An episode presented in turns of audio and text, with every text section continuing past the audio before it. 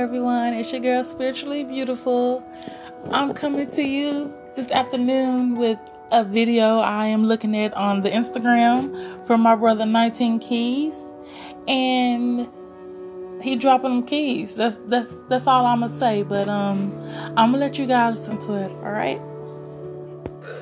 So if a woman wants a man that wants a friendship first, that wants to build something, that wants to create a business, that wants to actually create a third she has to she has to first seduce his higher mind before seducing his lower side. When you seduce the higher mind, then y'all can build together. You seduce the lower side, y'all just go chill together.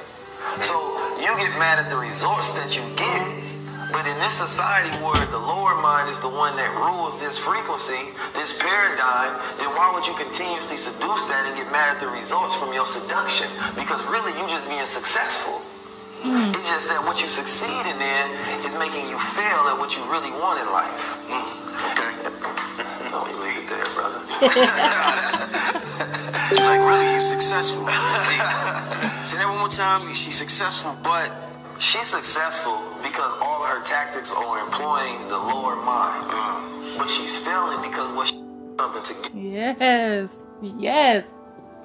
He dropping them keys, ladies. I'm telling you. But if you want to see or hear more about him, or even see him, because he's he looks good, can't lie.